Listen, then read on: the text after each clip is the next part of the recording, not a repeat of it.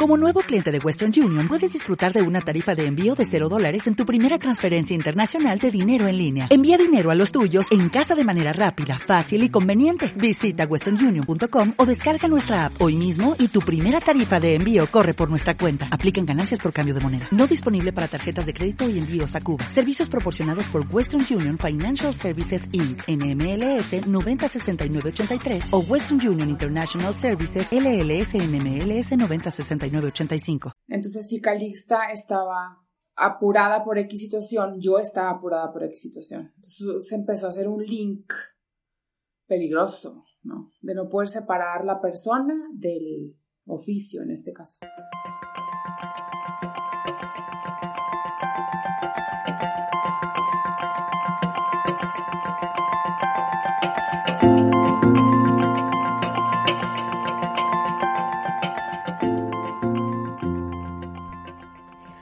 Hola a todos, yo soy Alexandra Aguilar y esto es El Cuarto del Deseo, un podcast sobre cómo habitamos y el significado de hogar. Antes de pasar a la conversación con Vanje Tamés, les explico un poco. Eh, a Vanje yo la conocí cuando estudié la carrera de arquitectura de interior en el CEDIM. Ella fue mi, mi maestra y nos seguimos frecuentando y de repente nos, nos juntamos para, para platicar y, ponernos al tanto de nuestras vidas. Vanje se formó como arquitecta, actualmente tiene su propio taller de cerámica que se llama Calixta. Les voy a dejar en las notas del episodio su cuenta de Instagram y su página web para que chequen su, su trabajo.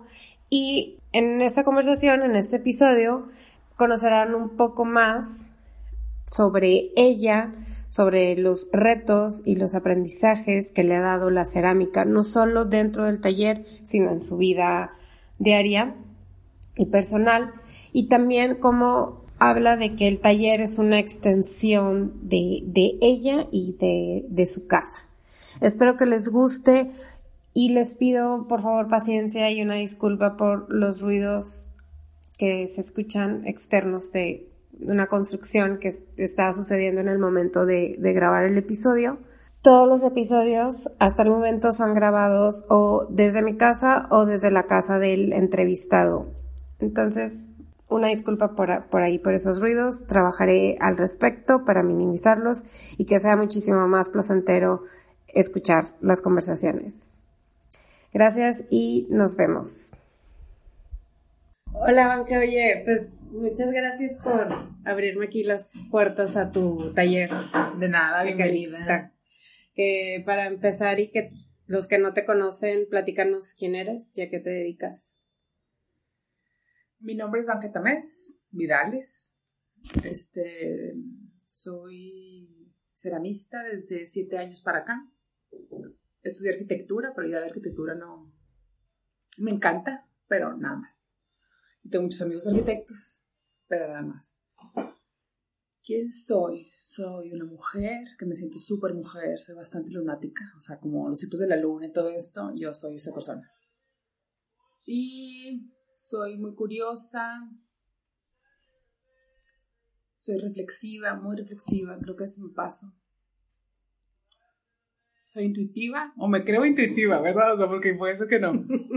Este, y con la cerámica me he vuelto más atrevida a la hora de tener una idea o de pensar algo, cómo podría ser, como que la cerámica tengo que hacerlo, pues ya como que trato de pasarlo a la vida y decir, pues es que yo creo que por eso, pues inténtalo. Entonces te obliga, a mí me ha obligado a, no me ha obligado, he querido más bien pasando a la cerámica, eso mi vida diaria de ser un poco más atrevida en las cosas. ¿Qué más? Soy de Monclova, Coahuila, no soy regia, tengo mucho tiempo aquí, pero soy de Monclova. Mis papás viven en Saltillo, Coahuila, entonces me defino como norestense, pues, o sea, no, no más de aquí, sino como de todo el área. Okay. Y me encanta ser norteña. Sí. ¿Qué, ¿En qué aspecto? Este, hace mucho tiempo tomé un diplomado en antropología que fue el que luego me dijo a hacer lo que hago. Y hubo una señora, que no me acuerdo el nombre, muy mal, este, que dio una sesión de antropología histórica y habló de por qué el norte es el norte. Entonces, que si el acordeón de los grupos norteños viene de una cultura alemana, que si los judíos, que si porque la tortilla de harina y no de maíz, que si porque somos pochos, que si porque la cultura urbana, que porque no hay agua, o sea, más bien porque no tenemos cultivo, ¿no? O naranjas y cosas, pero no es como el centro, que es una tierra mucho más fértil, ¿no? Este, todos los genocidios de los grupos indígenas del norte que se los acabaron y pues por eso no hay cultura indígena acá arriba. O sea, como todas estas cosas que yo cuando los escuché dije, o sea, ¿y un por qué? ¿No? O sea, tenemos una historia también. Nada más que no es la que está relacionada con las pirámides, ni con los mayas, ni con otras cosas, ¿no? Entonces, como que cuando entendía eso dije, yo soy súper norteña, o sea. ni cómo negar la cruz. Ni cómo negar. Y paso, he pasado más tiempo en la frontera que en varias ciudades de, mi país. No que me llene de orgullo, nada más digo que es un fact, pues. Este, y ya que he visitado Tijuana y luego a Guadalupe, me encanta, o sea, es que es maravilloso. La tierra, la sierra, entonces sí me considero súper norteña. Muy bien. Ahorita ya hablaste un poquito de eso, pero me gustaría profundizar. Eh, ¿Cómo, primero, por qué elegiste estudiar arquitectura? Como para irnos por pasos. Yo quería, mi mamá estudió diseño, diseño interiores en el ISCAM, una, una universidad chiquita, creo que ni es universidad, hace un colegio, no sé que estaba en los 70 en obispado. Y entonces en mi casa siempre es como de qué color iba a estar el muro, y si ponía flores, y el baño tenía color verde. Y, o sea, todo el tiempo estaba yo con mi mamá. Mi papá también es muy detallista, estoy tomando decisiones dentro de la casa. Cuando llegó el momento de, decir que estudiar, estaba entre psicología y diseño, diseño interior. Y luego mi mamá me dijo, es que mi diseño interior yo ya lo estudié, o sea, estudié otra cosa como un poquito más y mi lógica fue pues arquitectura, o sea, ¿qué incluye en interior? Arquitectura. Y a la hora de estar en Muclova, prepa de dos años, tenía que tomar la decisión si me iba por exactas, humanas o biológicas. Biológicas jamás estuvo en mis planes. Y fue psicología, humanas, arquitectura exactas. Lo único que pensé fue, dije, no, siento que yo con la psique de los demás no voy a poder. O sea, a la loca. Luego, como quiera, me encanta la psicología, pero decidí arquitectura así nomás, o sea, fue entre esas dos. Realmente no sabía qué iba. No. Pero apenas entré y me di cuenta de qué era y yo era feliz, o sea, feliz.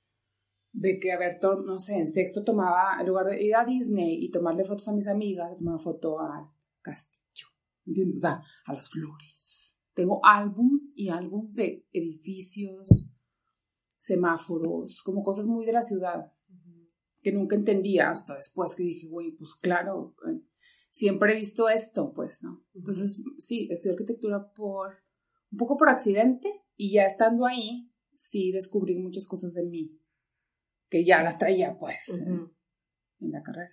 así fue. Ahorita me reí, digo, sonreí más, tío.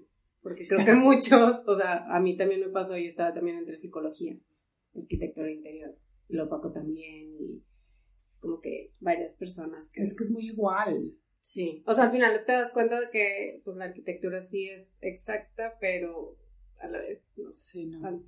y tienes que leer todo, o sea, tienes que leer gente, leer lugares, leer cosas. Sí, sí. Observar. ¿Y cómo empezó esta idea de crear con la cerámica? Dijiste por ahí y en tu, me acuerdo también en esa época que, habías tomado el curso de antropología y luego en tu página también dice que eh, de la antropología como descubriste o la cerámica, ¿cómo fue esa conexión? Yo cuando entré al diploma de antropología aquí en Monterrey, este, yo quería hacer una maestría en antropología porque estaba en ese momento en el CEDIM, donde nos conocimos. Este, traíamos mucho la, investigación antropológica para tomar decisiones de diseño de observación. Te acordarás de muchos ejercicios que yo les ponía en las clases, que es observar, observar, observar. Entonces era la observación etnográfica activa, que es propia de la disciplina de antropología. Entonces Entonces yo pensé que voy a hacer una maestría en eso y me va a encantar estar investigando cosas para diseñar, ¿no? Pero antes de la maestría dije, bueno, déjame ver si me gusta la antropología, porque era como una idea mía. Entro en la antropología, decidí que no iba a estudiar la maestría, pero el diplomado, lo más interesante fue encontrar nuevos ojos para ver las cosas. Como es sobre historia, observación, es todo esa observación como muy objetiva. Tiene que ser así, si no, no es útil para la investigación. Entonces es una observación sin juicio, sin suposiciones, sin tus antecedentes no los puedes meter ahí, o sea, tienes que estar viendo lo más objetivo posible. Y cuando encontré eso, como que al mismo tiempo, más bien, me estaba pasando que ya me estaba cansando lo que estaba haciendo en su momento. Yo quería buscar otra cosa más como para mí. Yo decía, es que esto lo, o sea, dar clases y estar aquí me, me, me hizo muy feliz mucho tiempo. Pero llegó un tope en el que dije, bueno, pero ¿yo qué? O sea, ¿dónde quedo yo aquí?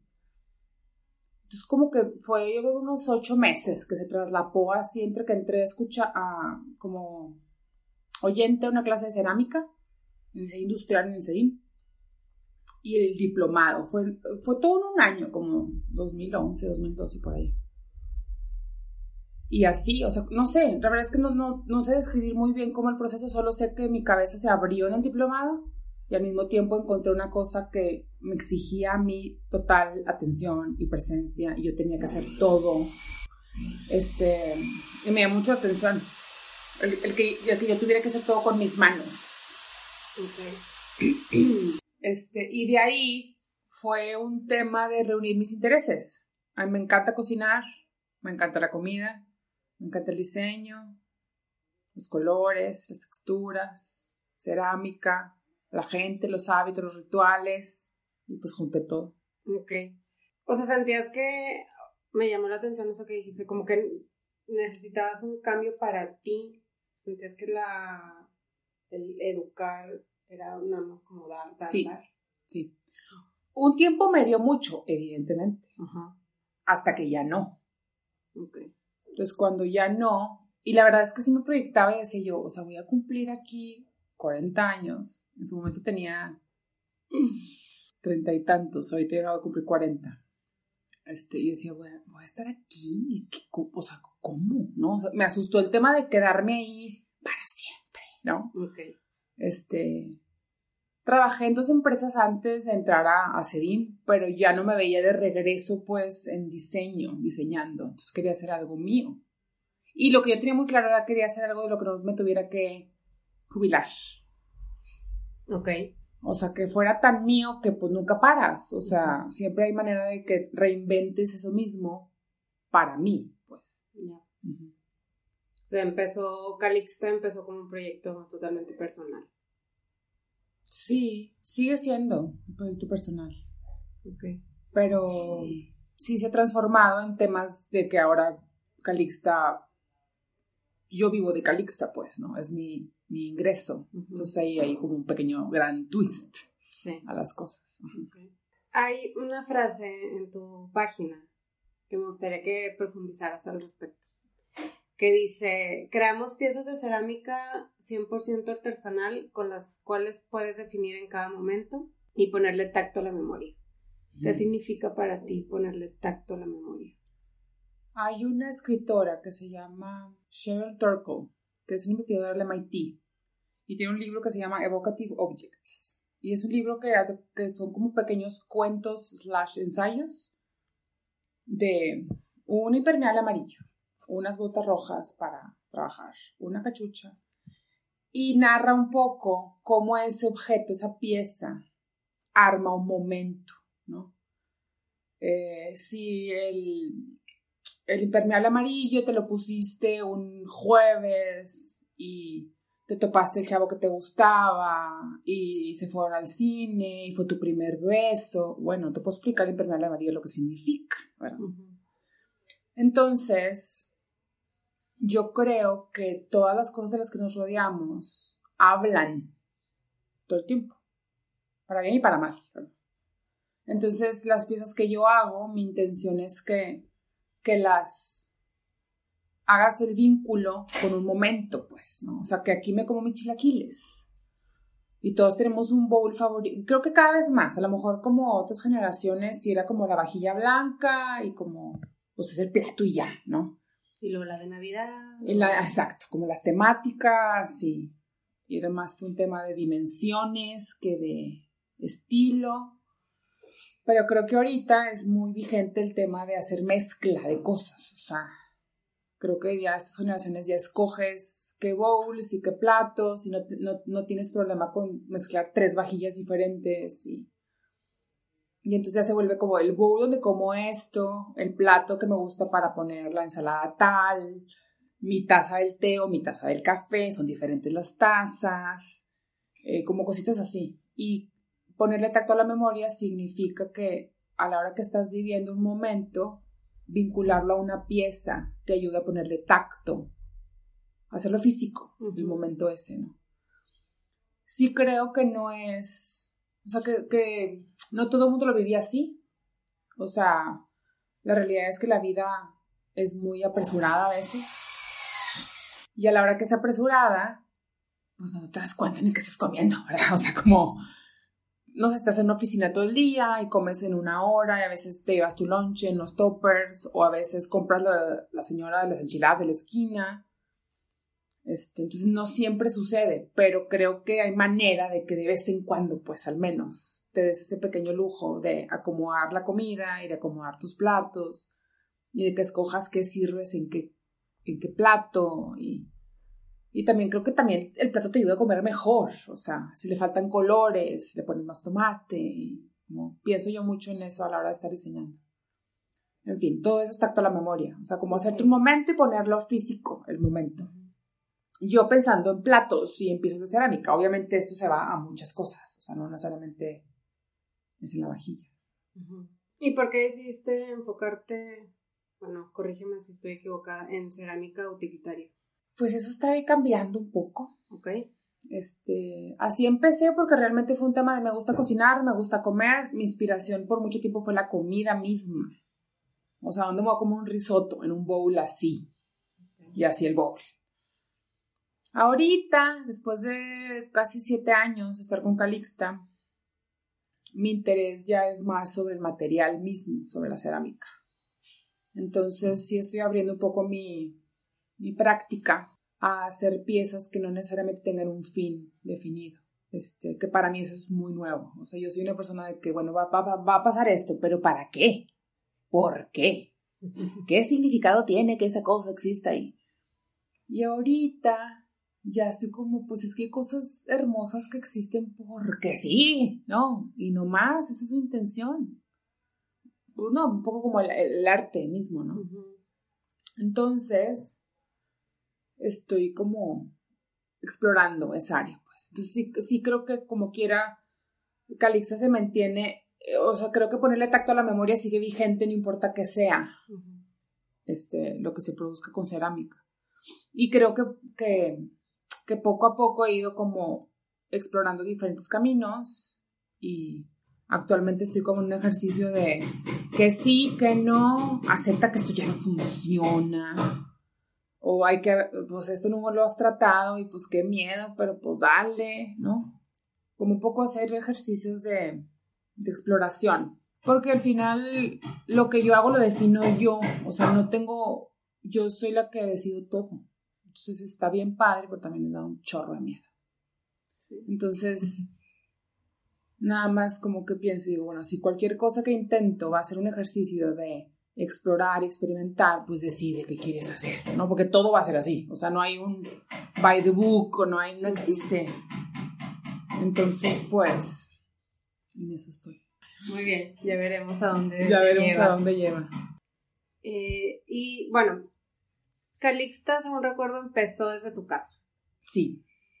¿Cómo era trabajar y vivir en el mismo lugar? Es un arte eso. Eh, sí, empecé mi casa en un cuartito típico que tienes al fondo, que es como lavandería slash bodega. Le abrí una ventana, porque no tenía ni ventana. Metí el horno y ya se volvió un taller de cerámica. Este, un tiempo era lo máximo. ¿Por qué? Porque mi, o sea, los primeros dos años de Calixta no estaba en Calixta full time. Entonces tenía trabajo medio tiempo, entonces pues era llegar a mi casa y meterme en el taller y que me dieran las 12 de la noche haciendo X situación. Entonces era bien padre. Mi casa, mi taller, o sea, era como un mismo refugio, ¿no? Cuando empecé a crecer, y por crecimiento me refiero a que empecé a vivir de Calixta, vamos a decir, era horriblísimo. O sea, ya la casa era como toda, era un polvo todo el tiempo. Este, me era muy difícil de repente marcar tiempos, ¿no? O sea, estaba haciendo un arroz al mismo tiempo que estaba haciendo unos platos. Porque estaba literalmente a 10 pasos la cocina del taller. Entonces, llegó un momento en el que sí, no sé, podían pasar tres días y no salía de mi casa. Soy bastante emo, o sea, el peligro aquí fue que de repente fue como, no puedo seguir así porque aquí me, o sea, aquí me voy a honguear, pues. Entonces tiene, creo que tiene como, está padre empezar así porque te da cierto confort. Como que creo que cuando, cuando empecé necesitaba cierto confort. Y me refiero a confort en el corazón, o sea, no confort físico. Entonces era muy conveniente, ¿no? ¿no? No rentar un lugar porque estaba viendo a ver qué rollo y, me hacía muy bien. O sea, Sin tanto riesgo. Ajá, sin tanto riesgo en cuanto realmente económicamente y así, y sin tanto riesgo de, pues estoy viendo qué estoy haciendo, ¿no? O sea, como para, me abro mi local, pues no. O pero ya después de dos años, casi tres años creo, este, sí fue muy difícil porque, porque empiezas a, a asociar, bueno, yo, no todo el mundo lo hace, ¿verdad? Pero yo empecé a asociar mi tiempo con el tiempo de Calixta como si fueran un mismo tiempo. Entonces, si Calixta estaba apurada por X situación, yo estaba apurada por X situación. Entonces, se empezó a hacer un link peligroso, ¿no? De no poder separar la persona del oficio en este caso. Y cuando decidí cambiarme fue por un tema de espacio que me obligó, o sea, que se me reventó un saco de material, se hizo un mugrero, pero bueno, mugrero. Es que se me salieron las lágrimas de lo frustrado que te sientes de que no puede ser que esté pasando esto. Y dije, me cambio porque me cambio, o sea, no puedo seguir así. Y a los tres meses se cuenta que estaba cambiada. Cambiada, ya me había cambiado, ya me había mudado. Entonces, creo que es un proceso. Es un proceso de que, de que nace algo se gesta, se arma y llega un momento en que ya tiene una estructura que te exige que tienes que organizarlo de diferente manera. En este caso te ayudó, ¿no? A ti como que tu propia casa te, te proporcionó un espacio de trabajo en el que te permitió crecer ahí. Exacto. Hasta que dijo, ya. Exacto. Va. Exacto. Para afuera. Y creo que también tiene que ver con un tema de la percepción individual, ¿no? Porque yo, yo recibía clics en mi sala. Yo lo que te iba a preguntar, ¿qué, qué, pasaba ahí? Cuando, eh, o sea, el primer cliente, así como que sentí yo súper oficial, que fue, lo recibí en mi sala. Fue el primer, un primer proyecto que hice para Comuna, en un restaurante que existió acá en Miravalle, de Andrea Martínez y María Rivero. Y en mi sala, o sea, en la alfombra, el tapete de mi sala estaban puestos los platos, estábamos discutiendo en la sala qué es lo que se iba a hacer. Yo me acuerdo de haber pensado de que esto no está bien, o sea, bueno, que no esté bien, sino que raro estar en la sala de mi casa hablando de un posible proyecto medianito, pues, ¿no? No nada más quiero una taza que diga X frase, ¿no? Este, entonces sí, o sea, sí creo que la venta era mucho por proyecto porque no tenía yo como dónde poner piezas. Y cuando empecé a hacer open house, pues se llamaba open house porque literalmente era en mi casa, ¿no? Entonces cambiaba la sala, movía la sala y abría mi sala para que fuera la gente. Hice como unas dos nada más antes de mudarme. Pero, pues literalmente es por eso el open house. O sea, ya ahorita pues es open studio más bien porque estoy aquí. Entonces sí creo que... Y vivo con mi hermana. Eh, Pamela se llama. Y es, o sea, es la onda, Pamela. obviamente, no tengo que decir más. Después de explicar todo esto, ¿verdad? Sin ella, yo, o sea, Calixta no hubiera podido existir. Y, y estoy segura que respiraba así de, ¿ahora qué? ¿no? Eh, y yo traté de ser respetuosa, o sea, como también para mí misma, ¿no? O sea, porque no es fácil de repente como bajar a la sala y de que ahí está, en la sala y tenía una esquina donde tenía muebles con las piezas en exhibición. Entonces, sí, sí es como un mindset. Hasta que hay un, o sea, para mí el trigger fue el bulto derramado que me puso como loca. Este, pero sí creo que era necesario. Pues ahora lo veo como una cosa que fue una fortuna, pues que tuve la oportunidad de estar en un espacio céntrico, porque mi casa también está muy cerca de ese taller, este, de no tener que ser como una mucha inversión más que la inversión de mi tiempo y del horno y de los materiales y todo lo que implica, no, pero no necesariamente como lanzarme a un local sin antes entender qué es lo que hacía. Sí. Luego dicen que los accidentes no son tan claro, accidentes. Claro. Sí, lo que sí siento que ahorita ya que lo veo con más perspectiva, sí fue como una super suerte. ¿Y cómo te sentías tú abrirle la casa a extraños? Tu casa es que sabes que no, casi no eran extraños. Eran amigos y conocidos. Era, o sea, era un radio muy, no sé, a lo mejor tres o cuatro, cuatro conexiones, me explico. Y todavía, o sea, todavía es, me dijo, o sea, todavía hay un vínculo, o sea, no, no me llega, es bien raro que me lleguen de cero, y la gente que llega de cero, de cero, es gente que no sabe qué viene. Ok. No saben ni qué esperar, ni... Ajá, y, y regularmente es gente que no entiende muy bien lo que hago, se cuenta. Pero cuando llegan, mm, te vi, te mandé un mensaje, o sea, siempre hay un vínculo, pues antes de que ya lleguen. Sí creo que a lo mejor fue algunas personas desconocidas, pero como todo era a través de cita, me explico, porque la dirección, ni siquiera me acuerdo si tenía yo como una dirección física en las cuentas, había un teléfono era mi celular. Pero no estoy segura de haber puesto dirección de mi casa. Entonces tenía que mensajearme, ¿no? Y ya ubicaba, y entonces ven por esta puerta, o no por aquella, y sí, y era mucho más por pedido, o sea, no era tanta venta de, de déjame, voy a ver qué tienes, sino, estoy buscando esto, estoy buscando esto. Sí, entonces sí creo que, que, no sé, nunca me dio inseguridad, nunca me sentí insegura, creo que he sido muy sortuda en que la gente que se arrima a Calixta es gente buena onda, la verdad. He tenido muy pocas experiencias de gente que dice, bueno, ¿qué es esta persona? que, que así es, ¿no? Que hay gente que, o que no está acostumbrada a, hablar de diseño, que no conoce un los temas artesanales o cosas, ¿no? Pero regularmente llega gente bien chida, curiosa, preguntan, y es más, hay gente que llega con mucha confianza, ¿no? De Banje, como, y pues, ¿cómo saben que soy yo? Pues porque yo digo que soy Banje, ¿no? porque Banje hizo Calixta. mucha gente no entiende la cuenta, porque pues de por sí Banje no es un nombre muy común. Entonces, como Banje su Calixta o Banje su, o sea, que es Banje, ¿no? Ya cada vez, por recomendación de diferentes fuentes, he intentado poner más mi nombre, mi persona en las redes entonces ya la gente habla, esta Banje, de que soy María Luisa, pues no sé quién eres, pero pues ya me conoce de un tipo, ¿no? Entonces sigue siendo muy personal al final.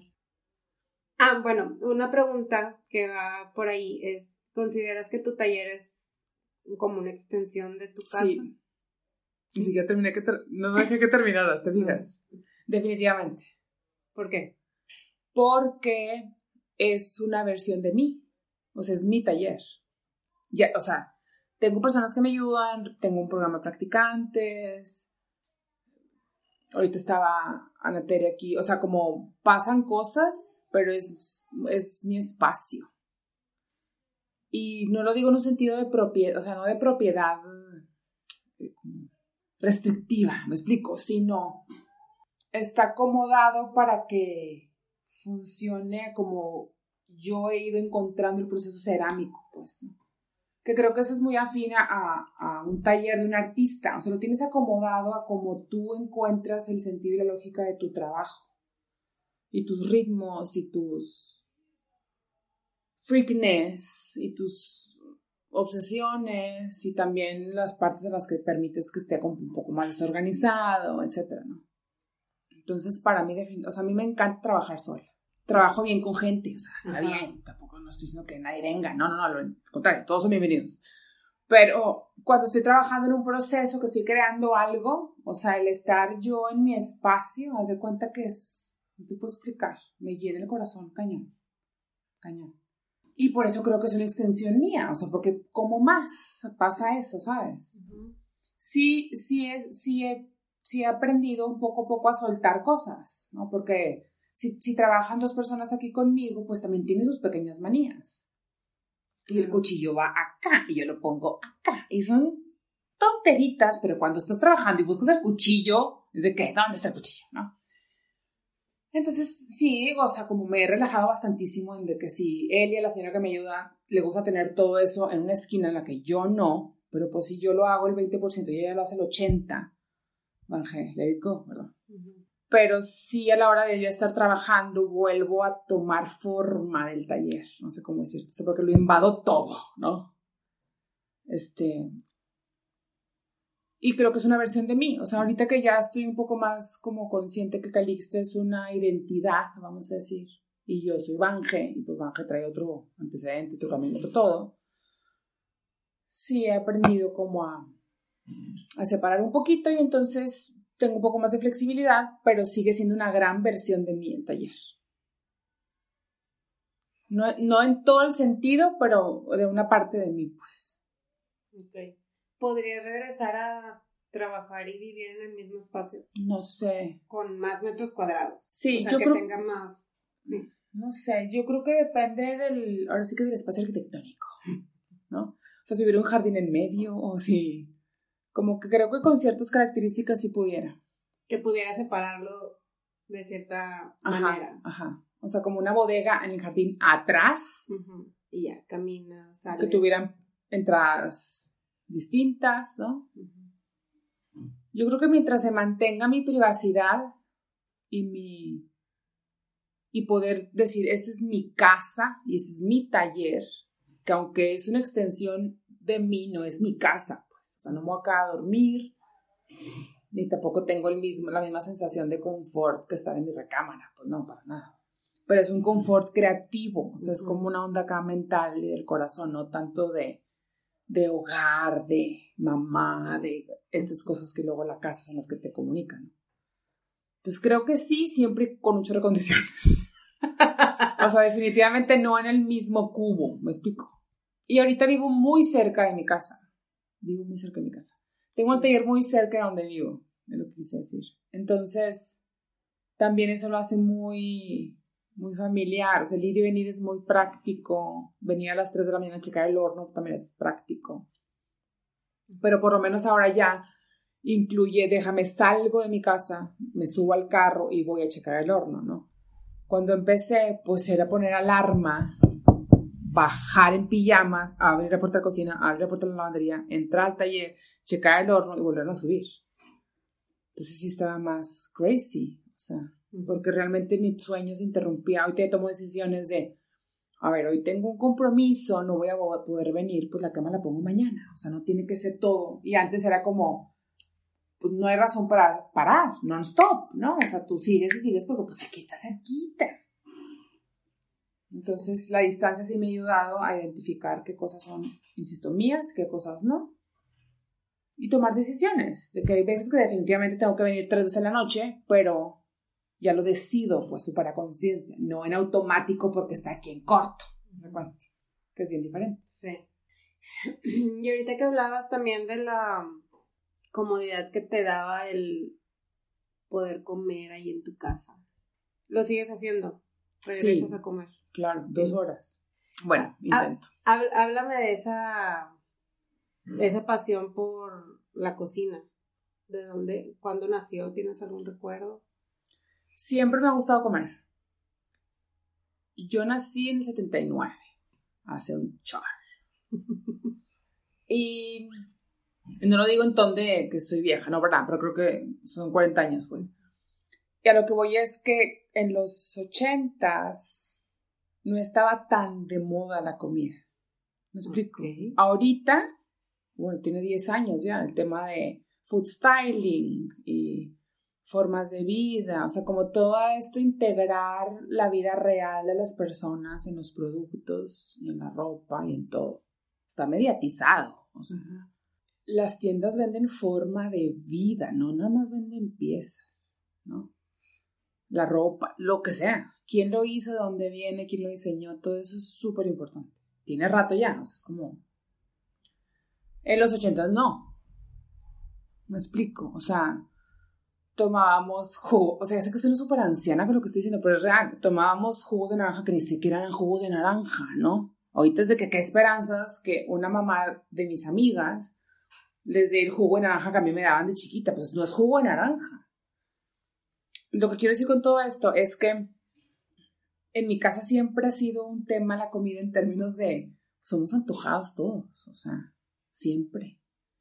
Y comer bien es bien importante. O sea, mi mamá hacía, no sé, fruta para empezar, luego una sopita, luego una ensalada, luego el plato fuerte. Postre no, porque pues vamos a engordar, por tú. Pero siempre había mucha fruta, mucha verdura, este... El menú, pues siempre. O sea, yo me acuerdo desde los 15 años de estar opinando sobre el menú de Navidad. Hay que hacer una pasta, ¿no? Hay que, sea, siempre.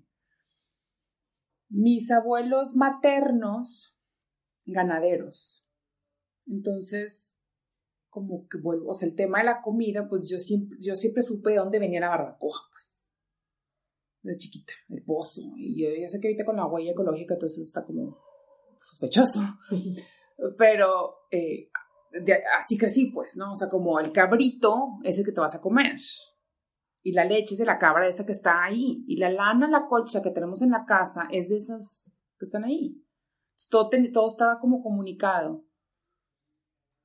Y era muy normal que la comida fuera parte de, del año, ¿no? De que, ay, eh, tenemos una higuera en mi casa, entonces hay higos, es temporada de higos, no sé, o sea, como todo está, pues muy de rancho, supongo, o muy de, de ciudad chica, quizá. Este, siempre lo tuve. Entonces, cuando yo eso, no sé, tuve esa educación, vamos a decir, hasta que entré a carrera. Entré a carrera, me vine a Monterrey, pues obviamente no sabía cocinar nada. Me la pasaba comiendo, pues comida afuera, buena foránea. Hasta que ya como en octavo semestre, pues me harté. O sea, fue como no puedo seguir comiendo sushi de no sé quién, y Subway. Quiero una sopita, ¿no? O sea, quiero un arrocito, un pollito ya que tenía un departamento que tenía estufa y demás, como que empecé a cocinarme. Y eso fue hacia finales de carrera. Y desde, yo creo que desde que me di cuenta que me podía cocinar, me clavé muchísimo en los alimentos, o sea, en... Me acuerdo perfectamente la primera vez que probé el pesto y como cosas así, que no eran, no estaban al alcance de mi casa, pues, ¿no? creo que ahorita, o sea, un niño de 10 años ya probó el sushi. Eso es lo que está muy chido ahorita. Es bien normal, claro. Y que kombucha, o sea, los niños ya saben cuál es la kombucha. ¿Sabes? De que, insisto, cuando yo era niña no era así, pues. Me acuerdo de muchas cosas. Yo probé el sushi hasta que llegué a Monterrey, o sea, a los 18. Aprendí a usar los palillos a los 17 en un viaje a Toronto. O sea, pues ya peludita. Entonces, como que sí creo que cuando me empecé a dar cuenta de todas estas influencias y los palillos y las hierbas y, y tenía donde cocinar, empezaron, era la misma época en los 2000 que empezaron los blogs. yo era súper fan de como tres, cuatro blogueras que hablaban de recetas, empecé a hacer recetas, o sea, como que fue un tema, creo que sí me tocó como la transición esa, pues, entre, entre ser un libro de recetas como para señora a que de repente una chava de Brooklyn abriera un blog en el 2000 y compartiera sus recetas de pizza, de pasta, de una ensalada, no sé cómo, y con imágenes bonitas y con... Y yo, bueno, o sea, me quería meter en las fotos. Y empecé a cocinar un chorro. Y desde ahí creo que yo todos mis trabajos he sido muy de... de si puedo comer en mi casa, voy a comer en mi casa. O sea, creo que nada más un tiempo en el CEDIM no puedo ir a comer a mi casa porque, no sé, alguna clase que se me palma comida o así.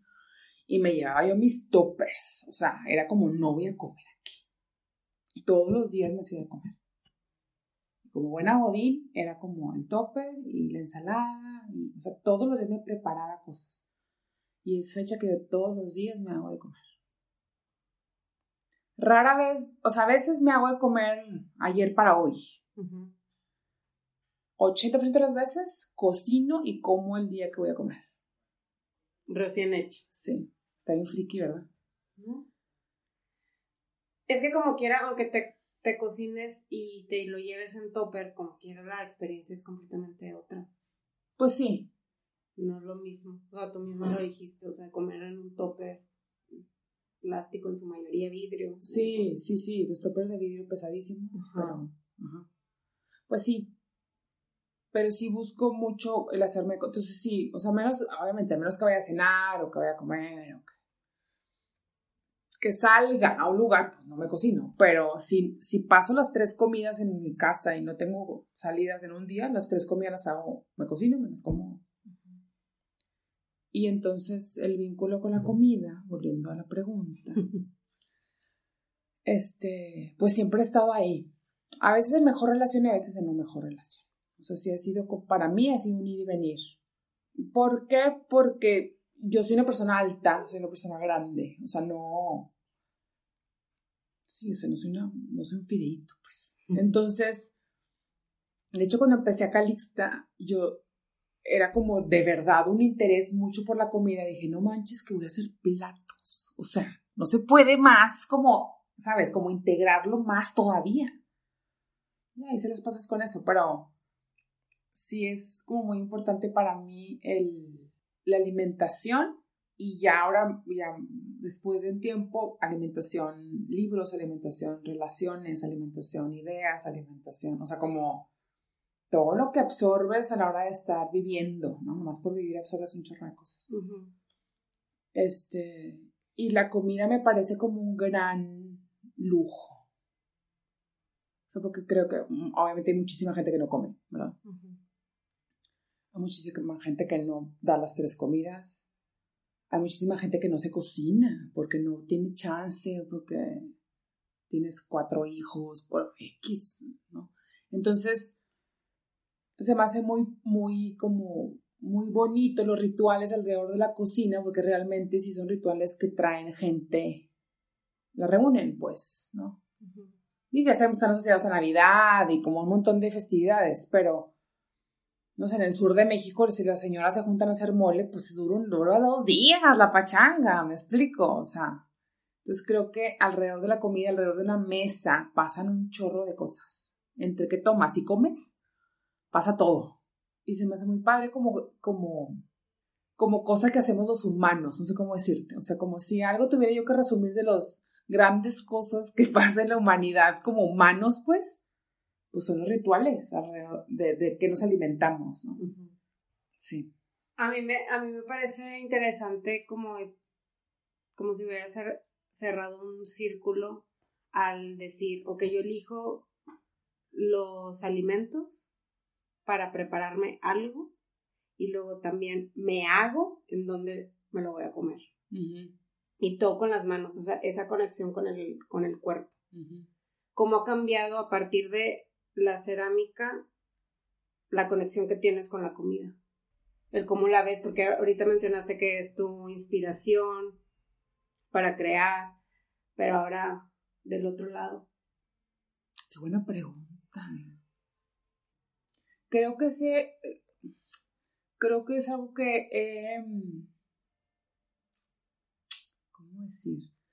Se ha vuelto menos un evento. No lo digo de mala manera. O sea, es más un, una extensión de mi día a día. Este, se ha vuelto parte de mi vida diaria. Creo que sí, definitivamente. Eh, a la hora de tener yo yo en mi casa tengo todos los platos que salen mal. los que tienen alguito que no son al cliente o lo que sea, no los llevo a mi casa. Entonces tengo un catálogo. Y, y tengo temporadas en las que quiero comerme todo el plato rojo que acabo de hacerme porque está particularmente excepcional. Y ahí como todo. Y sí me pasa que se me antoja entonces comer ciertas cosas, porque es en el plato rojo. No sé si me estoy explicando. Ok, sí. O sea, no me voy a comer no sé, unas lentejas en un plato rojo, porque se ve como muy café con rojo, pues no, no me apetece tanto, ¿no? Entonces probablemente voy a comer cosas más frescas y como más verdes y como... Entonces, contraste. Ajá, sí, siempre estoy buscando contrastes. Entonces, a la hora que tengo ya las piezas siempre en mi casa, son parte de mí, o sea, no son novedad para mí.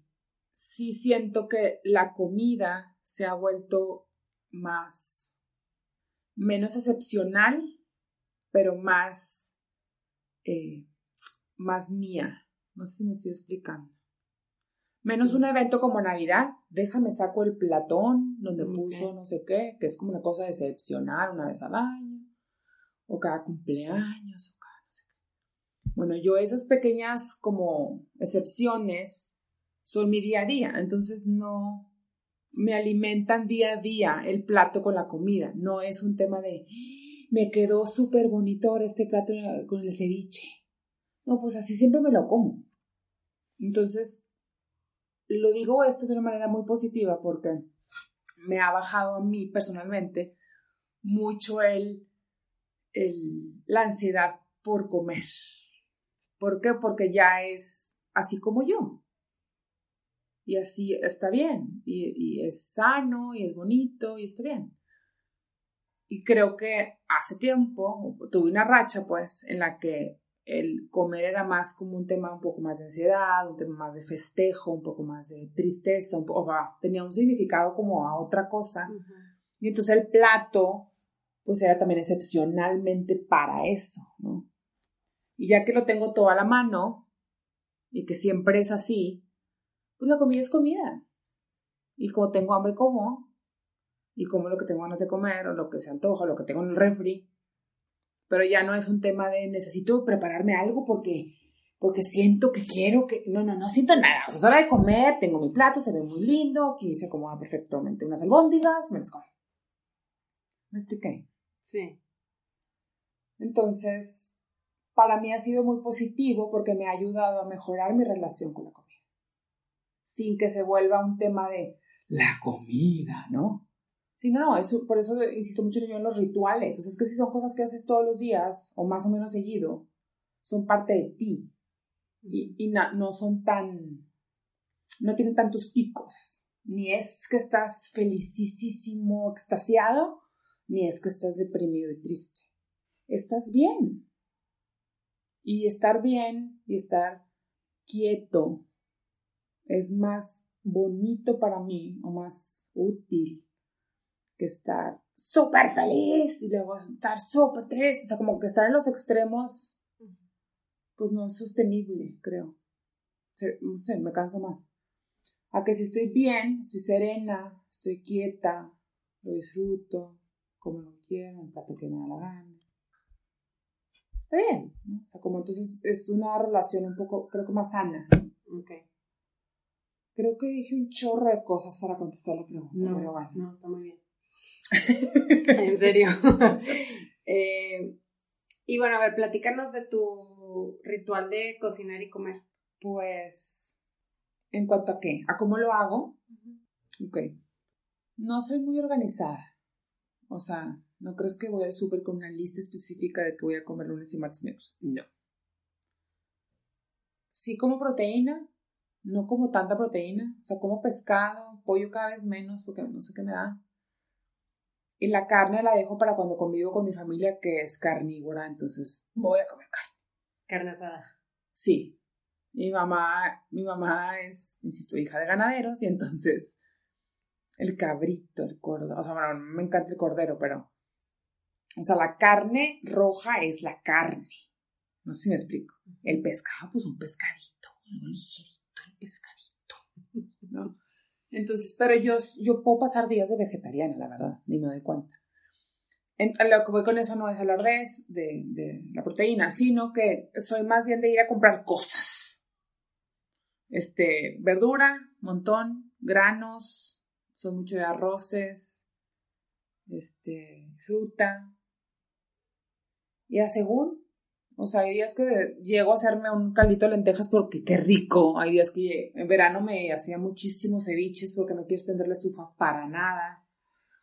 sí soy mucho de cómo se me va antojando el momento y lo que tengo en el refri. Sí soy totalmente lo que tengo en el refri. Por eso creo que tengo como de todo un poco y trato de tener como, no sé, siempre tener aceitunas o siempre tener tomates hidratados o como esas cositas que luego de repente se antojan y palmitos o como cosas así para, para mezclar. Pero sí soy mucho del momento. Y lo que sucede es que llego a mi casa, abro el refri, que tengo que se me antoja, que tengo que se me antoja, tengo hambre, que tengo que se me antoja, no sé qué, me hago algo. Media hora, me lo como. A veces hago un poquito de más, le guardo Pamela, solo a veces, casi siempre es como hago de porción, me la como y ya. Y sí escojo en qué plato comer. Pero soy de rachas, o sea, de repente me agarra porque quiero comer siempre en uno y luego en otro y luego en otro. O si no, hay veces que definitivamente tengo uno que es mi favorito que está, tengo en venta y me lo llevo. me lo llevo y me lo propio. Sí, pero sin mucha planeación. No, la verdad no planeo mucho. Soy más bien de... Y lo que sí es que, pues sí, sí estoy como... O sea, mis redes y como las conexiones que tengo sí son mucho con gente que cocina o gente que habla de... Los libros de cocina me encantan. Entonces, como que creo que constantemente estoy viendo cosas y muchas veces me pasa que veo algo muy bonito. O sea, soy súper visual. Pues, ¿no? O sea, veo una pita. Tengo un grupo con el que nos juntamos a cocinar una vez al mes, los sábados en la mañana. Somos como seis, cinco o seis personas. Y es en el HIV y nos quedamos de ver ahí de qué, qué vamos a hacer. Y siempre es de que, oigan, vi esto, ¿no? O sea, pues no a ver qué tiene, ¿no? Pues que tiene pampita, ah, aquí hay, tiene eso, tiene eso, tiene fregón, ¿no? O sea, porque de repente recetas que dices tú, pero, o sea, esos ingredientes de dónde? Tengo una que otra amiga ahí que es así como compran cosas en Amazon y especies y así, ¿no? Entonces siempre, creo que tengo un par de amigas con que siempre puedo decir, ¿tienes semillas de X cosa? Sí. Pero fuera de eso soy muy visual, entonces voy grabando recetas y luego las mezclo. O sea, no, tampoco soy mucho de recetas.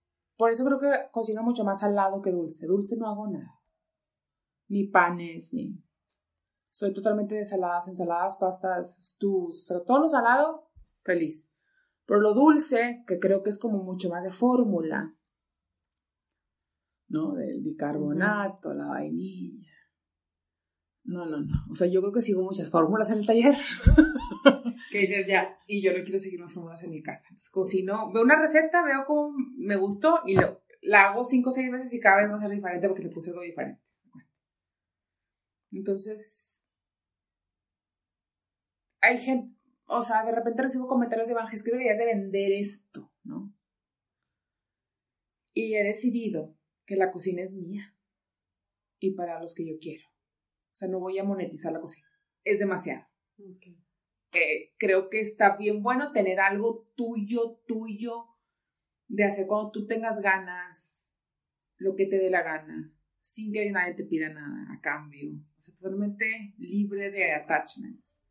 Y para mí eso es la cocina. Lo tengo como un pequeño santuario en el que no voy a vender nada. O sea, nunca digas nunca madera, no sé qué vaya a pasar, pero hoy es para mí y para mis seres queridos y cocino cuando, o sea, lo hago como de un acto de amor, la verdad. Cuando lo hago, lo hago como, te voy a llevar una pasta y es que de verdad la cociné de neta y te la llevo.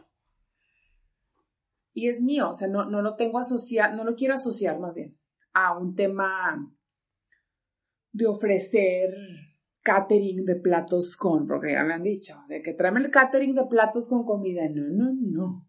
De repente luego tengo reuniones mías aquí pero no, no quiero meterlo a un modelo de negocio, no sé si me explico, porque siento que es otro rollo, o sea, ya lo hice con la cerámica, ya fue mi hobby, ya ahora es mi trabajo, creo que con una cosa es suficiente.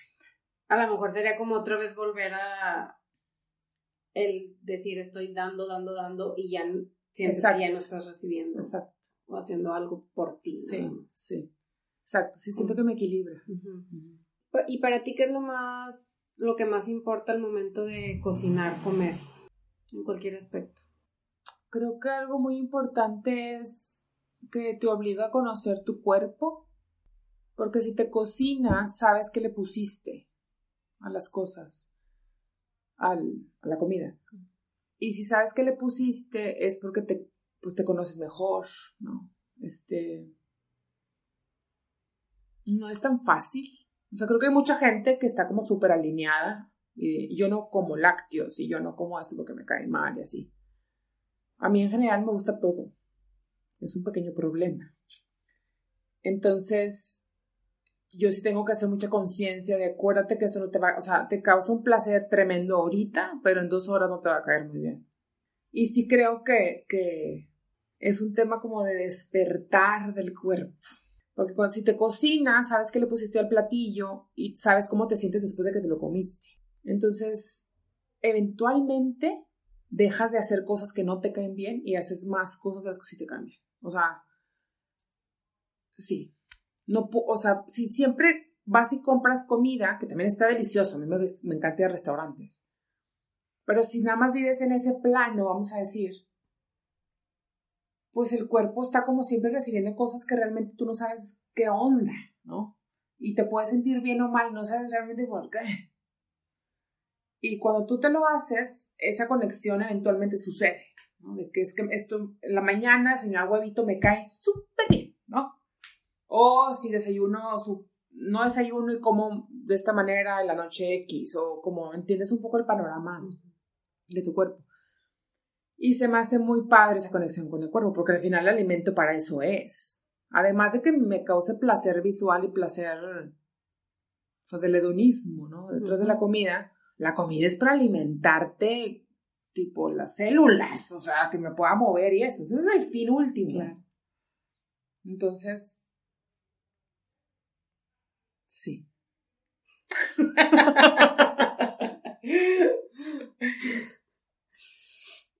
Em, ahorita comentaste sobre o sea, que lo haces, cocinas para las demás porque te nace.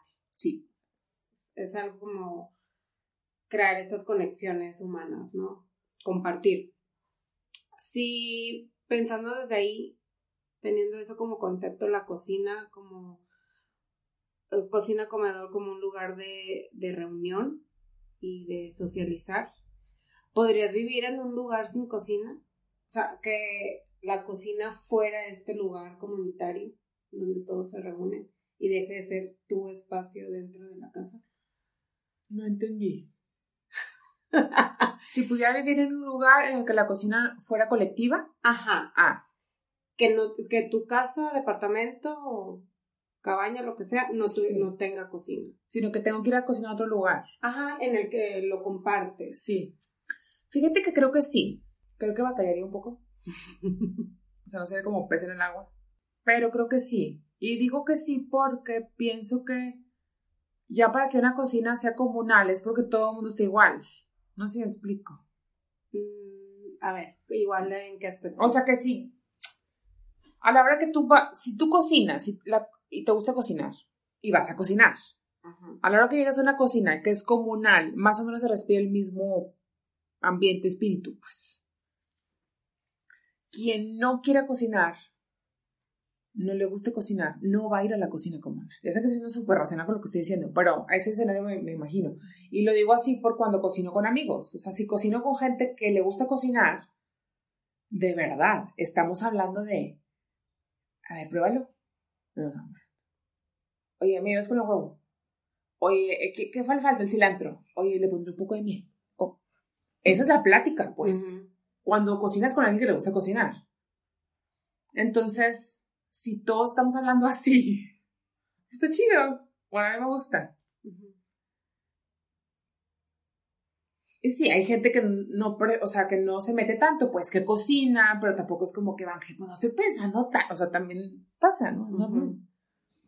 Y más por tu trabajo, digo, ahorita ya tienes gente en el, en el taller, pero que dices que solía ser muy solitaria.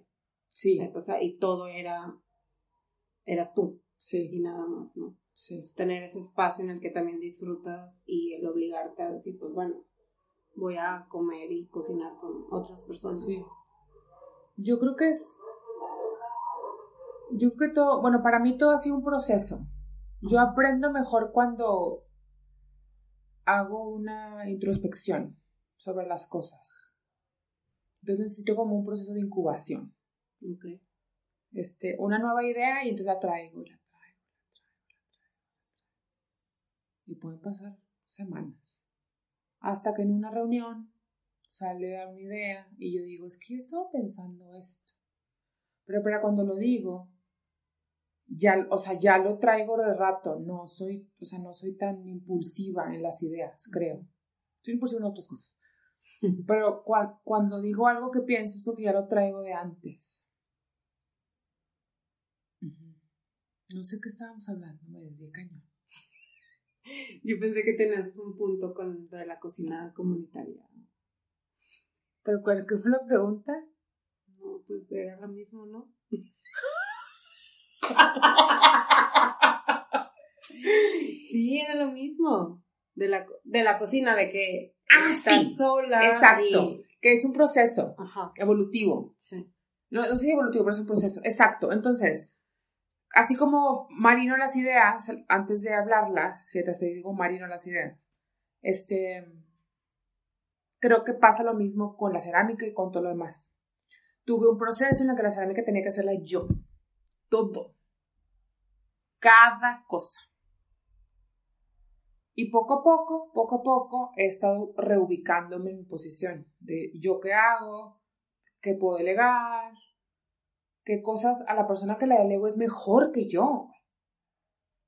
Entonces voy reacomodándome, reacomodándome, soltando cosas, agarrando otras nuevas, etc. Y creo que con la cocina es lo mismo. O sea, tengo mucho tiempo cocinándome para mí, lo hago para la gente que quiero también. Y creo que en un momento próximo que tuviera que tener una cocina comunal, pues es lo que toca, ¿no? O sea, es como lo que, lo que sigue o lo que toca, más bien no lo que sigue, lo que toca en el momento. Sí creo que, bueno, para mí es muy importante dar espacio a que las ideas caigan en tu cuerpo, en tu mente, en tu corazón, primero, tuyas. Y luego ya, las compartes con tu novio, esposo, pareja, hijos, amigos, papás, con quien tú quieras. Pero sí, yo, yo soy muy así, pues, de, que tengo que primero asimilarlo yo y luego ya lo puedo comunicar. Y creo que he tenido la, fortuna de, de tener tiempo para hacerlo, la verdad. O sea, como espacio y tiempo para hacerlo. Y, y me relaciono con gente que también lo hace, pues. O sea, como que también valoras el tiempo que tienes para ti, para tu pareja, y luego ya sales un poco al mundo y compartes eso, y luego vuelves a regresar, te recuperas, vuelves a aprender cosas, te reintegras y vuelves a salir, ¿no? O sea, como, pues no sé, como un tema de, de crecimiento y de vivir para adentro también, no nada más para afuera. Aquí son varios talleres, ¿no? En este espacio. no. Ya no. Somos dos talleres. Ah. Ajá. Este son uno, dos, tres, son cinco espacios para renta y somos dos talleres. Acá Calixta y yo. Y está acá al fondo mi amiga y vecina Kitty, Kitty Ramos. Mm. O sea, te hago la pregunta porque, siguiendo con este tema, de tú dices que ahora vas a tu casa. Sí. A cocinarte, a comer y despejarte, ¿no? Si estuviera aquí en este espacio, en esta cocina que hablamos, compartida, que todo mundo se pudiera, no sé, es que se me vino esta idea, ya tengo mucho pensándola, yo también que trabajo desde, desde casa y como sola y a veces necesito, ok, salir y ver al menos gente. Claro. de, de esta conexión que, que, buscamos, que a veces nos hace tanta, tanta falta. Y hace poquito platicando con una prima, me dice que en su nuevo trabajo empezaron a, hacer como un, calendario en el que un día a la semana a ti, Ángel, te toca traerle comida a todos. Mm. Entonces, es como, porque se iban mucho a comer, mm. por esta onda de que, que flojera prepararme de comer, o no tengo tiempo, no sé cocinar, o X, Y terminaban gastando, pues, dinero y mucho tiempo de horas laborales. Entonces hicieron esto y sabiendo que está funcionando, porque ya se emocionan y se integran todos y que tú vas a traer mañana. Oye, es que los tamales de tu mamá estuvieron súper buenos. a ver, ¿cuándo te vuelve a tocar para que los vuelvas a traer? ¿no? Entonces, como esta, esta parte de, de, conexión. Claro, no, y aparte está, increíble porque ayer comimos ensalada, no, pues no voy a otra ensalada hoy. No, o sea, como pequeñas lógicas así que te obligan a, probar cosas diferentes todos los días. Yo mi sueño sería tener una mini cocineta aquí ahí conozco como dos o tres despachos de artistas y arquitectos, no, no en México, lamentablemente, este, pero que hacen su lunch. ¿no? Como en Estados Unidos es mucho el lunch a las 12 del mediodía y es una hora, pues acá en México es más como tienes dos horas para comer o una hora para comer, puedes ir y venir y así. Y en Estados Unidos es más común como que rapidín, o sea, bajas por una ensalada, te la comes y ya, ¿no? Y el cocinan, o sea, vamos a hacer una súper ensalada pues, un mega bowl y que tú de comer. Y, ¿no? a mí me encantaría tener algo así aquí. Sí. Sobre todo porque ahorita las personas que vienen a ayudarme casi siempre son de medio tiempo. Entonces no tengo ese dónde van a comer, ¿no? Acepto que es un tema que no he resuelto. Pues. O sea, si yo le dijera a Elia, que yo amo, Elia es tiempo completo, ¿cómo voy a resolver ese tema? Entonces, creo que, no sé, creo que por ahí hay algo que no tengo definido porque creo que no termino de dar un tiempo completo porque dónde van a comer, ¿no? Este, y en el taller ahorita no cabe ya. Tendría que ser un tema en la terraza, que está padre, pero habría que acondicionarla, ¿no? Para todos los días. Exacto, para todos los días. Y sobre todo por una ciudad tan extremosa como esta, que no estaría chido estar comiendo como sudando o comiendo con colcha, ¿no? O sea, claro. Entonces, este, pero sí me encantaría, me encantaría. Sí. Ya al, al inicio me gustó mucho que tú solita respondiste una pregunta que ya tenía, pero me gustaría que mejor profundizaras o otras cosas que recuerdes ¿Qué has aprendido al trabajar de la cerámica que has llevado a tu vida personal? Es que he sido una gran, gran, gran maestra, de veras. Está muy cañón. Yo creo mucho en las, en, esto que ahora es como un conocimiento general, en las inteligencias, ¿no? Este, no siempre ha sido así. O sea, no siempre ha sido como que el niño tiene una inteligencia deportiva hay inteligencia musical, inteligencia matemática, inteligencia artística, o sea, emocional. Me encanta que ahora es un, o sea, es, real, ¿no? Entonces ya las mamás, vuelvo a las mamás de mi generación, es, mi hijo es muy así y mi hija no tanto. Y antes era como, pues compra falda rosa a las tres niñas, ¿no? Creo que mi forma de aprender es mucho como haciendo cosas y viéndolas y tocándolas y así. Entonces, en la cerámica, pues como es una práctica, es un oficio, es una, cosa manual, pues te reflejas todo el tiempo. O sea, si estás desesperada, la pieza se rompe, ¿no? Y si, no sé, me ha pasado muchas veces, estoy esmaltando algo, que esmaltar es ponerle pintura, ¿no? A la pieza. Estoy esmaltando algo y siento que el azul no está bien. No está bien, o sea, la vez pasada era un poco menos denso. Y digo, ya, o sea, dale. Lo esmalto, lo meto al horno, lo saco. No era ese. Entonces, lo que quiero decir es, el, aprendizaje, el aprendizaje, la cerámica supone que es un aprendizaje tácito, se llama, que es el aprendizaje a partir de experiencia. No hay cosa que yo te pueda explicar que tú puedas entender hasta que lo hagas. Y entonces en mi vida eso no es tan fácil porque toma lo triple de vulnerabilidad. O sea, aquí pues yo corto la pieza y le pego, ¿eh? ¿no? O sea, el horno pues a lo mejor me equivoqué en tres piezas y se atrasó un pedido, ¿no? O sea, no lo hago menos, solo digo que son solucionables. Pero en la vida real significa aparecer en lugar que no quieres aparecer, decir algo que no estás convencido que quieres decir, opinar de algo en un escenario en el que sabes que tu opinión no va a ser bien vista, ¿no? O sea, como involucra relaciones personales y un montón de cosas. Entonces, sí he aprendido mucho a ser más, menos juiciosa, mucho menos juiciosa. Porque si yo traigo un proceso, solo puedo pensar que tú también. O sea, ¿por qué tú no? Entonces lo que tú traigas, pues es desde tu proceso. Así como yo hago mi cerámica desde mi proceso y otro ceramista desde otro. Como la suya es fea, la mía bonita, la mía fea, la de él bonito, pues no sé, o sea, a ver, a qué ver, ¿no? Entonces las relaciones, sí he bajado mucho. Digo, nunca he sido juiciosa, la verdad. Pero ahorita menos. O sea, siempre, siempre pienso eso, que, que todos venimos de un lado y que vienes de ciertos ejercicios, ¿no? De ciertos intentos que te han hecho ser la persona que eres. Y eso, o sea, para mí es como, está bien bonito, pero aparte también se ha vuelto que me vuelvo más exigente conmigo misma. Porque entonces es como, no sé, observo mis pensamientos de qué mal que pienso eso, o sea, ¿cómo?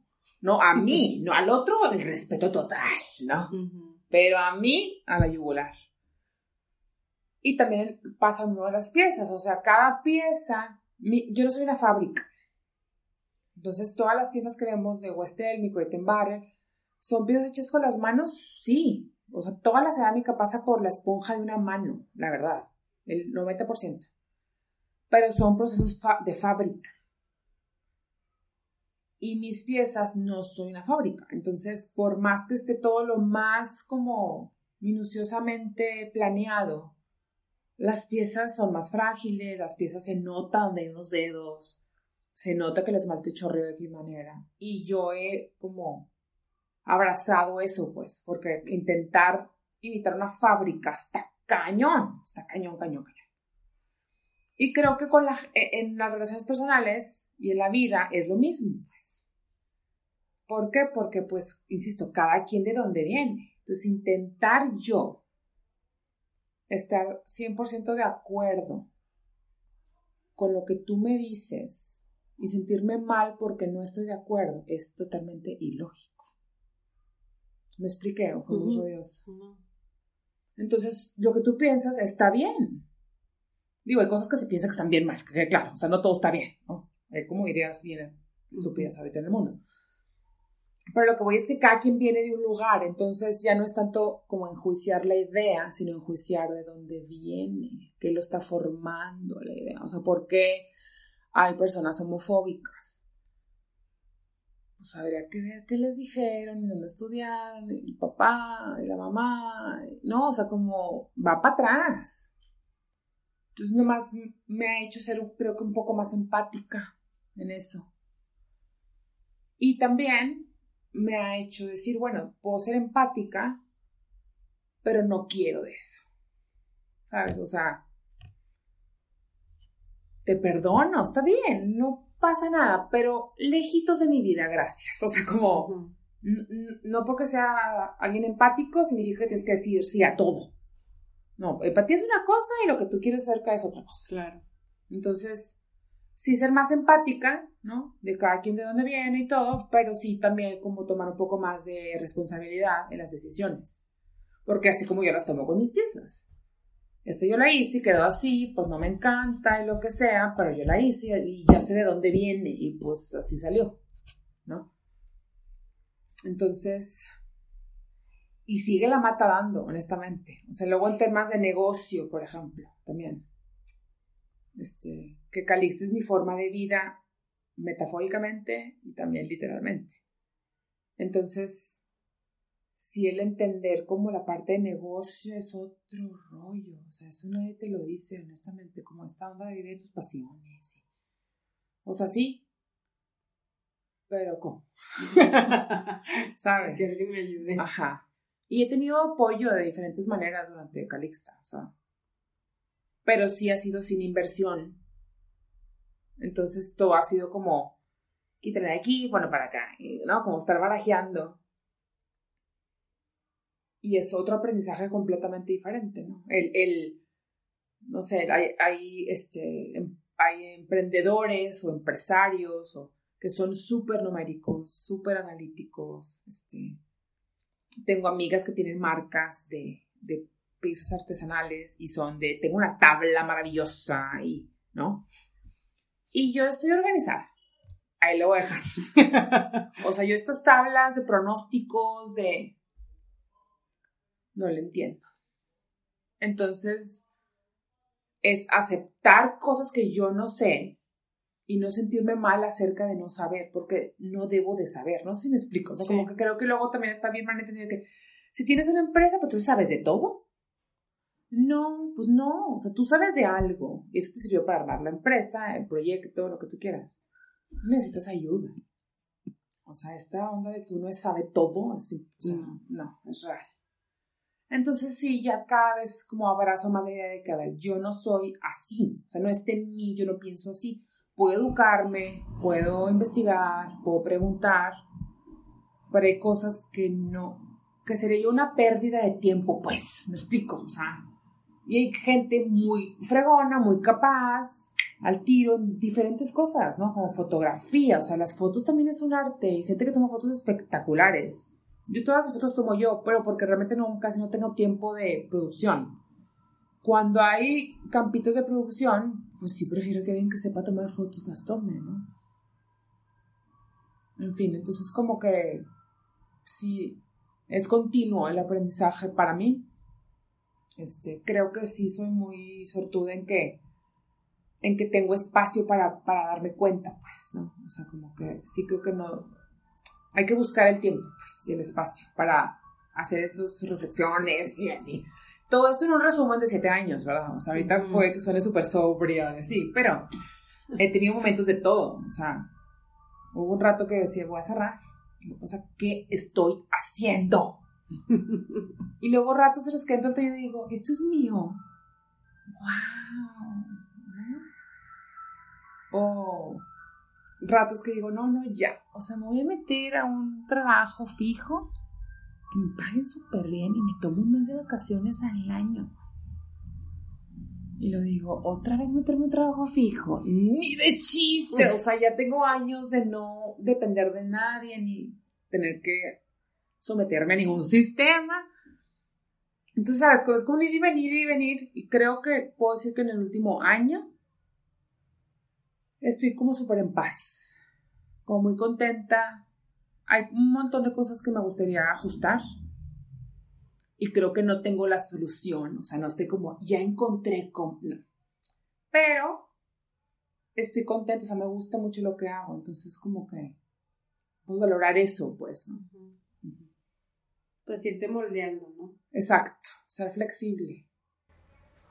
Como la cerámica. Exacto y, tomar cada cosa este, como, como lo que es. O sea, no porque una quema salió mal, que una quema pueden ser 60 piezas, que claro. Este, no porque una quema salió mal, no sé hacer quemas, no sé nada. A ver. Salió mal esto, voy a hacer otra, hacerlo bien. Ah, ok. Pues igual creo que en mi vida diaria intento, puedo ser muy extremista, puedo ser muy polar, este, de decir, ok, ahorita me siento así. Ahorita, hoy, aquí, si me muevo de lugar y me duermo una siesta, me puedo sentir diferente. O sea, no es, nada es tan fijo. De hecho, es todo lo contrario. Y sí me gusta, o sea, se me hace maravilloso que el tiempo pase, imagínate, ¿no? Que el tiempo pase, que tú cambies, que tu cuerpo cambie, cambios de relaciones. ¡Wow! O sea, que como que lo pongo en perspectiva y digo, wow, qué padre. Imagínate todos estar iguales siempre, pensar lo mismo siempre, hacer lo mismo siempre. y, y hay gente que le gusta, hay gente que le gusta como los rituales y la vida diaria, sí, pero incluso creo que, o sea, a lo que voy es que todo mundo cambiamos con el paso del tiempo. Sí, unos como a menor velocidad casi no se ve. Ajá. Pero, hay cambios. Claro, ves algo, escuchas algo, la música, o sea, como muchas cosas que te van marcando pautas diferentes, que te obligan a moverte un poquito. Y puede ser algo de lo que te gusta, ¿no? De la cerámica, esas sorpresas, sí. la incertidumbre de ya sé cómo lo debo de hacer, pero aún así pasan cosas. Exacto, sí. Que si el clima y que si... Sí, sí, sí el batch del esmalte que cambió 0.5 gramos en el feldespato y salió diferente, ¿te cuenta? Cosas así que esto, ay, no es cierto. Y sí. Después de siete años, ¿cómo me puede pasar? Pero... Sí, y la verdad es que hubo un tiempo que no conocía yo tanta gente que hiciera cerámica. Por más que les blogs y sigo cuentas y libros, pues no te transmiten eso, o sea, e, eso que sientes en la panza cuando algo no salió o eso que sientes en la panza cuando quieres hacer algo no te sale.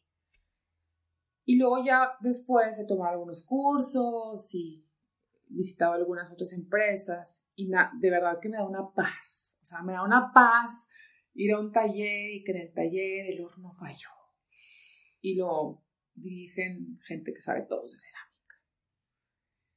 y yo siento una paz, porque digo, ¿verdad que es real? Sí, es real. ¿Verdad que sigue pasando? Sí. ¿Verdad que la CFE te apaga el horno y no tienes nada que hacer? Sí.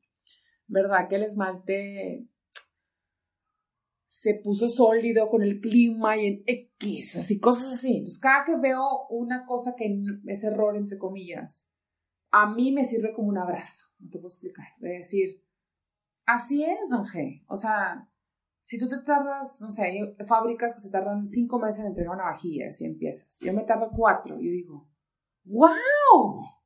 ¿Cómo yo me tardo cuatro y la fábrica se tarda cuatro? O sea, como perspectiva, es lo que quiero decir. Y, y ya ver fábricas, entonces para mí mis errores son tres cajas, cuatro cajas, que están en el cuarto del horno, ¿no? Donde todo lo que no sale mal y pedacerías. Y ya cuando voy a lugares más grandes y veo que el área de errores es del tamaño de mi taller. Dijo, claro. claro. Proporcional. Claro. O las ventas de segunda de errores. Y mis ventas de segunda, pues una mesa, ¿no? De un metro por un metro.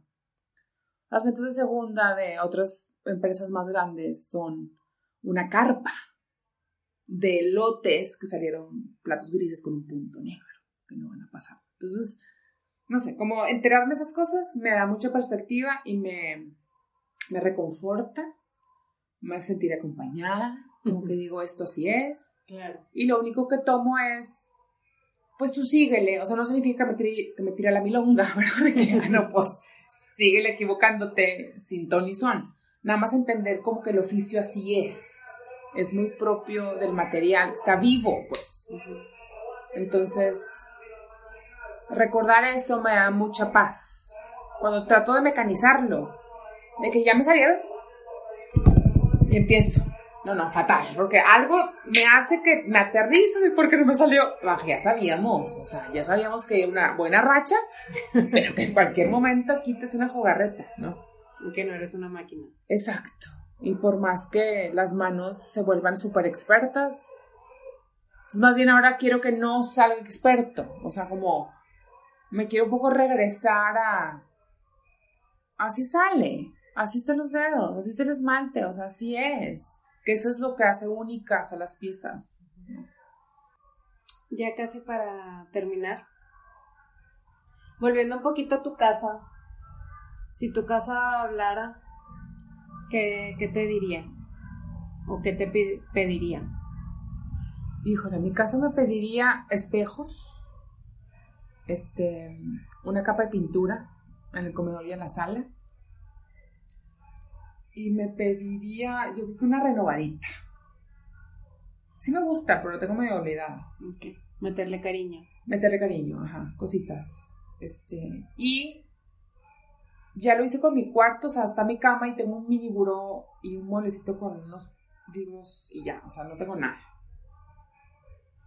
Y me gustaría como una, un clean up, un poquito, como saca todo lo que ya no y revisa el libro, lo que sea, o sea, como que ya también no hay necesidad de guardar tanto libro, de que para qué no quieres el libro ese. Entonces creo que me pediría como refresh, en resumen. Ok. Ajá. Y ya para terminar, ¿qué significa hogar para ti? ¿Qué significa hogar para mí? Hogar para mí es una sensación. No la asocio a un espacio físico, la asocio a una combinación de factores que van desde quién está en el lugar o con quién lo compartes, eh, qué elementos hay en el espacio y, y qué tanto habla de ti. O sea, qué tan, qué tan vulnerable puede ser ahí, en ese espacio. Ok. Muy abstracto. No, muy bien. sí, no creo que sea un espacio físico, pues. Creo que lo puede ver en cualquier lugar y depende de otras cosas. Y sí creo que la gente, el que tanta confianza tengas tú de ser ahí, es súper importante para que lo sientas como hogar. Muy bien. Y ya. Perfecto. Gracias. De nada, a ti, qué emoción.